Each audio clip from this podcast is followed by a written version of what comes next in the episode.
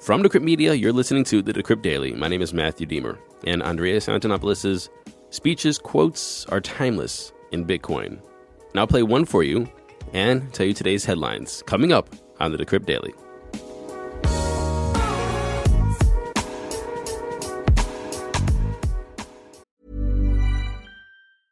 I'm Sandra, and I'm just the professional your small business was looking for. But you didn't hire me because you didn't use LinkedIn jobs. LinkedIn has professionals you can't find anywhere else, including those who aren't actively looking for a new job but might be open to the perfect role, like me. In a given month, over 70% of LinkedIn users don't visit other leading job sites. So if you're not looking on LinkedIn, you'll miss out on great candidates like Sandra. Start hiring professionals like a professional. Post your free job on linkedin.com/people today. Good morning, everybody. Welcome to the show. Today is Monday, October 31st, 2022. It is Halloween. Happy Halloween to everybody. I hope you have a great day. Hope you have fun going door to door over here in Bay Village, Ohio. We put our fire pits in our driveway. We light the fire. We have a big thing of candy. Kids come around, take the candy. This is how Halloween works. I'm not telling you anything you don't know. And of course, there's the mom and or dad in tow with uh, a wine tumbler, a beer, and a beer koozie. And it's a it's a great time for all. Anyway, I, I saw a tweet from my homies over there, Altcoin Daily, and they tweeted an old 2015 Andreas Antonopoulos speech or statement on how the government or any government could take over Bitcoin.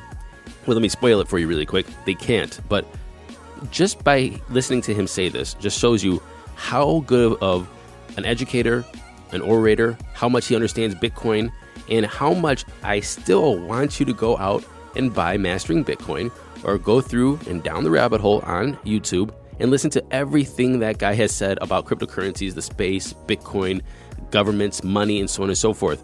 It is an amazing journey, and I just can't say or speak highly enough of his education and knowledge about this topic. Anyway, I apologize in advance because the volume is a little bit low on this. I tried my best, uh, but have a listen. Just, uh, just a quick follow-up on that. Um, do you have any concerns about a large nation state that has um, interest in just actively destroying Bitcoin to make their own, you know, super rigs and uh, design chips and just throw hundreds of millions or billions of dollars to intentionally disrupt the blockchain? Yeah, I, I don't worry about that at all. Um, this cannot be done with Bitcoin anymore. This is something that can only be done with nascent altcoins. Uh, Bitcoin has achieved a, a level of computing that uh, no single nation state can uh, can overthrow it through computation alone. Uh, the effort to do so would require a massive covert operation of chip fabrication, uh, then the coordinated assault that would give them dominance over the next block for 10 minutes until we kick those bastards off the network, uh, rework the protocol around them. They would be revealed. They would have lost a billion dollars doing this, and all they got to do was one double spend. Now, here's the thing. Long before we get to that point, they figure out that if they just let this stuff run, they can actually get some Bitcoin as a reward because the incentive structure actually works. And so I'm not worried about that. And, and, a lot of people are watching the blockchain. And as I said before, what are they going to do? So they take over and they fork the blockchain and they go somewhere, right? They've created an alternative blockchain. Great. What are we going to do? Who's going to join the NSA blockchain? Anybody want to jump on FedCoin? so we're all going to stay on the old fork. Difficulty will go down. It will get more profitable for the miners who stayed behind, and we'll carry on with our coin, and they can go mine whatever the hell they want on their alternative blockchain. They achieve nothing. They can't make protocol changes because, we, as I said, five constituencies in consensus, and it would take a billion dollars to pull the most ridiculous Keystone Cops failure in history. Plus, this would actually require government that can do IT.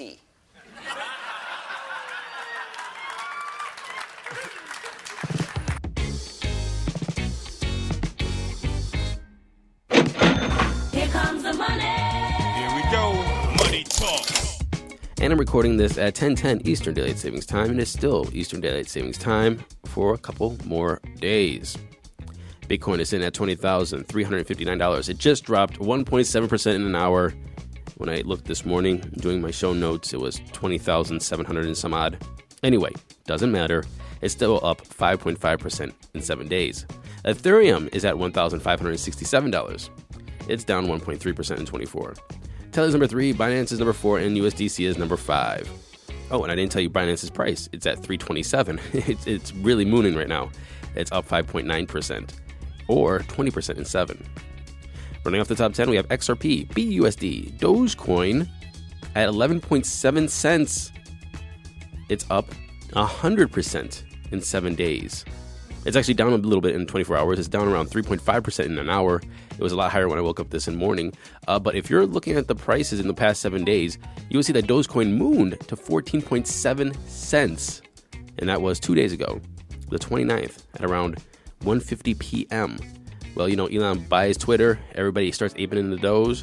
It spiked. It's coming down a little bit. We'll see if it goes back up or if it goes back down. I have no clue. But if you did ape into some Dogecoin, like when I did, you probably just doubled your money. Yay! the total market cap is up 0.4% in 24. It's at 1.02 trillion. We have a BTC dominance of 38.7 and an F dominance of 19.2.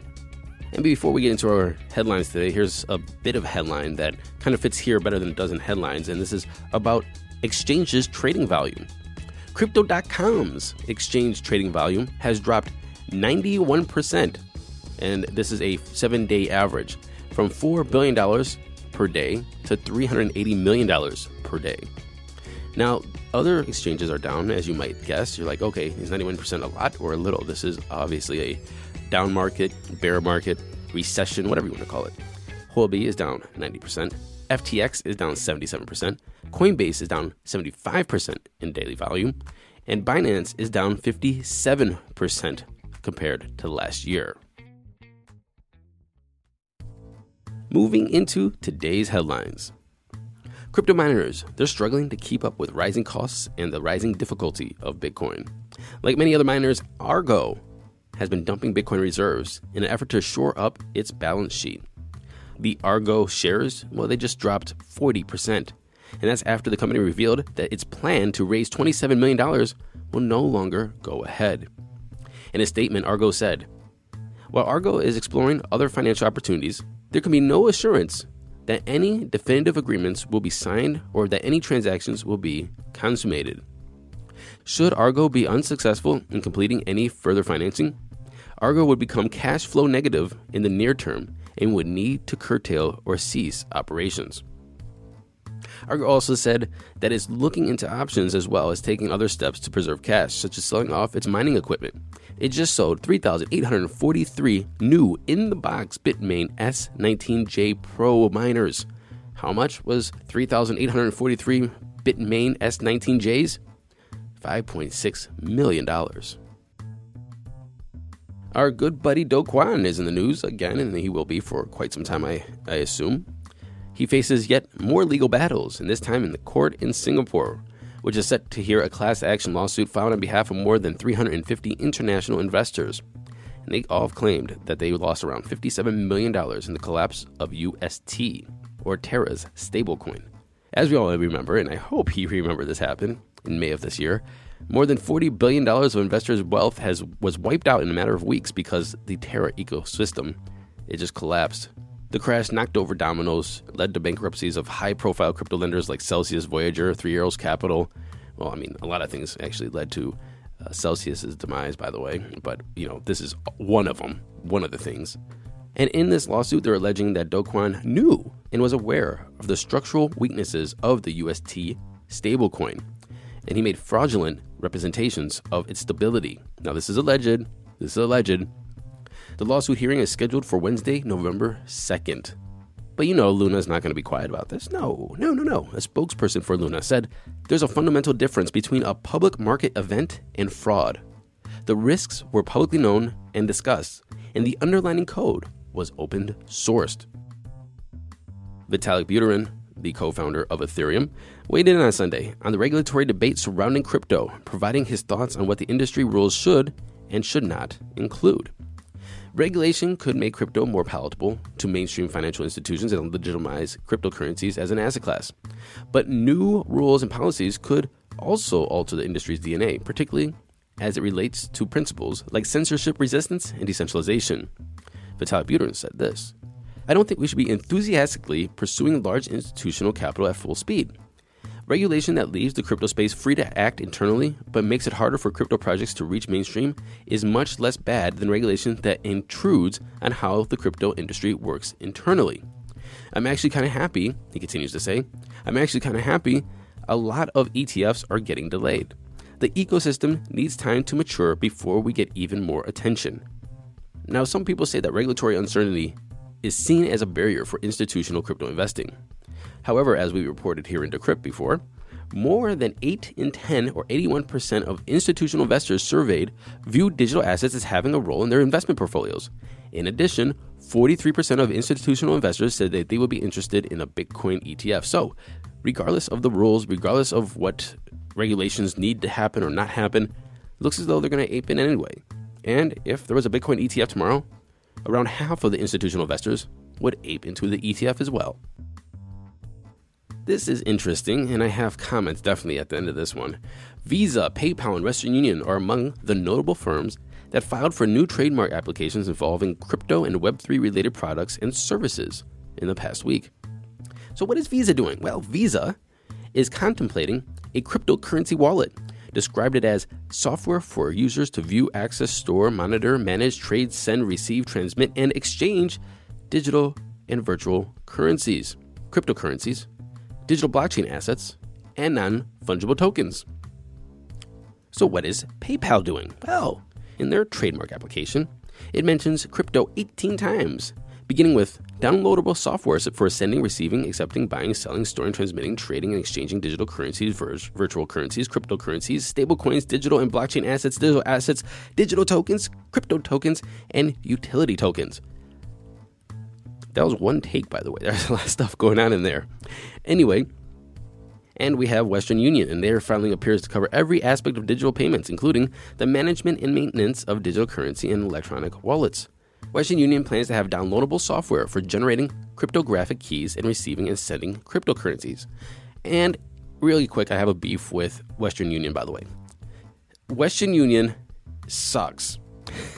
they're they're literally predatory remittance system that takes advantage of poor people. I, I have I've seen it overseas. I hear of people trying to send remittance back home.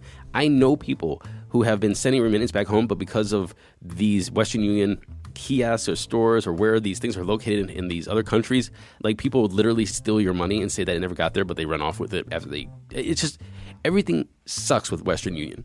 And people that send money back to their countries, say if they come over here to the U.S. and they send money back to wherever they're from, the, the, the fees are so expensive. Like literally, half of the cryptocurrencies that started in 2017 were trying to just like tackle Western Union and the remittance programs and the predatory remittance system and the crazy fees that they charge. I hope Western Union doesn't even come close. Actually, can we just like innovate around Western Union and have them at least just shut down already because of their just poor business practices in the past? Anyway, maybe that's just my personal opinion. Maybe a lot of people have great experiences with Western Union, but I've lived abroad. I've always seen that they just took massive cuts from your, your whatever you're trying to send home, and you know what? It usually just hurts poor people.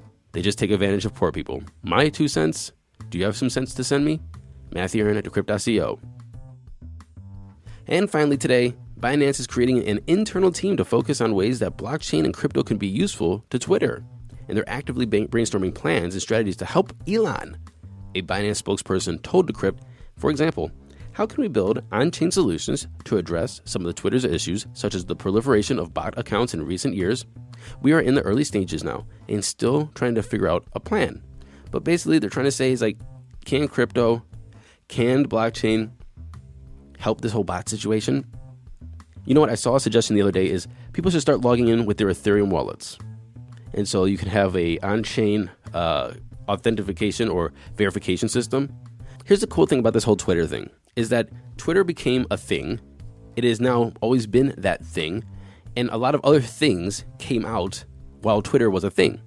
And now that Twitter has new ownership, all these new ideas for decentralization and uh, verification and on-chain whatevers and uh, NFTs and cryptocurrency integration. These new ideas that have been developed and emerging and innovating over the past years are now being thrown at Elon of how to make this a different system. And I think that is really, really cool. Like I said, the uh, on chain verification process, which I think is okay. However, how do you assure that that's a person? By charging a little bit of gas could maybe mitigate a lot of fake and bot accounts because it's just going to be too expensive to create an account. If you have to log in with your Ethereum wallet and then stay, you can stay logged in, but like pay that one time gas fee.